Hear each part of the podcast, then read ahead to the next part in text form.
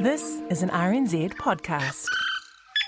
Saturday on Newshub Nation, Sharmageddon for the Labour Party.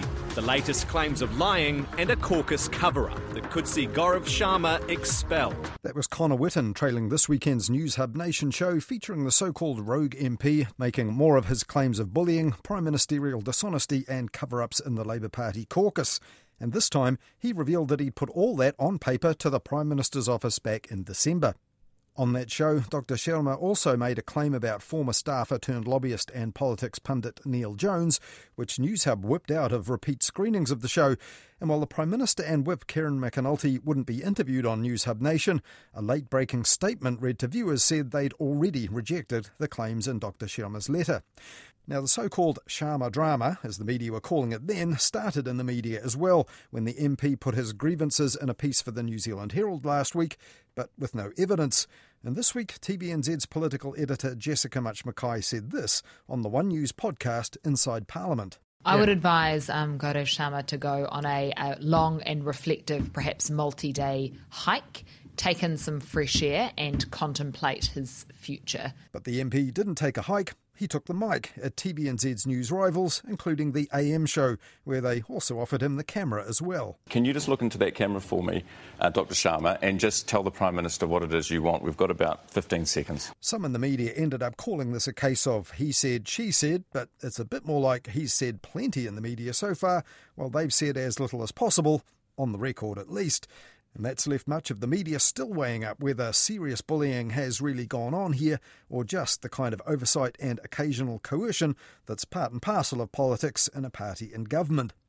But in a 36 minute interview with Newshub's Jenna Lynch last Thursday, there was something of specific interest to the news media the explosive claim. He says the MP intake of 2020 was recently required to attend a workshop ahead of election year where they were coached on how to keep information out of the public's hands. One of them was obviously, you know, shut up, don't talk about anything, uh, because we hadn't, not about this, but anything, you know, don't say anything for which the Prime Minister has to stand up and do a media stand up, uh, but also how not to uh, get an OIA um, issue. So, how to talk to somebody without actually having any track record of it so nobody can track it down the road.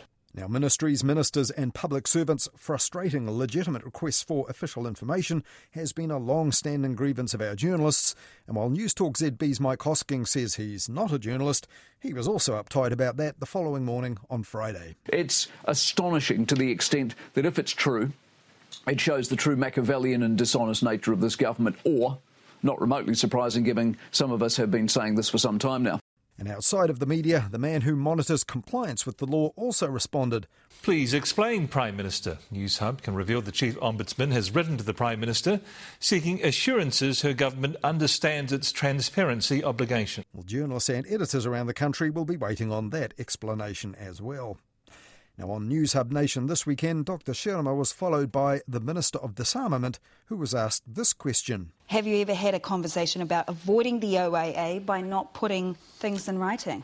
Uh, the only conversations I've had have been about actually meeting the spirit and the letter of the OIA. So. All right.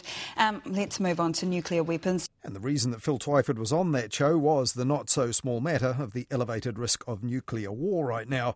And in her earlier extensive interview, Jenna Lynch told the rogue MP for Hamilton West he'd already started one. Doing what you've done today, you've essentially hit the nuclear button. Do you think you're going to regret this? No, why should I regret it? Well, a bit of hyperbole there, obviously, with both parties still really at a kind of standoff stage. But the Sherman missile crisis could be settled one way or another next Tuesday when Labour's caucus considers expelling the MP if he's still in a rogue state of mind.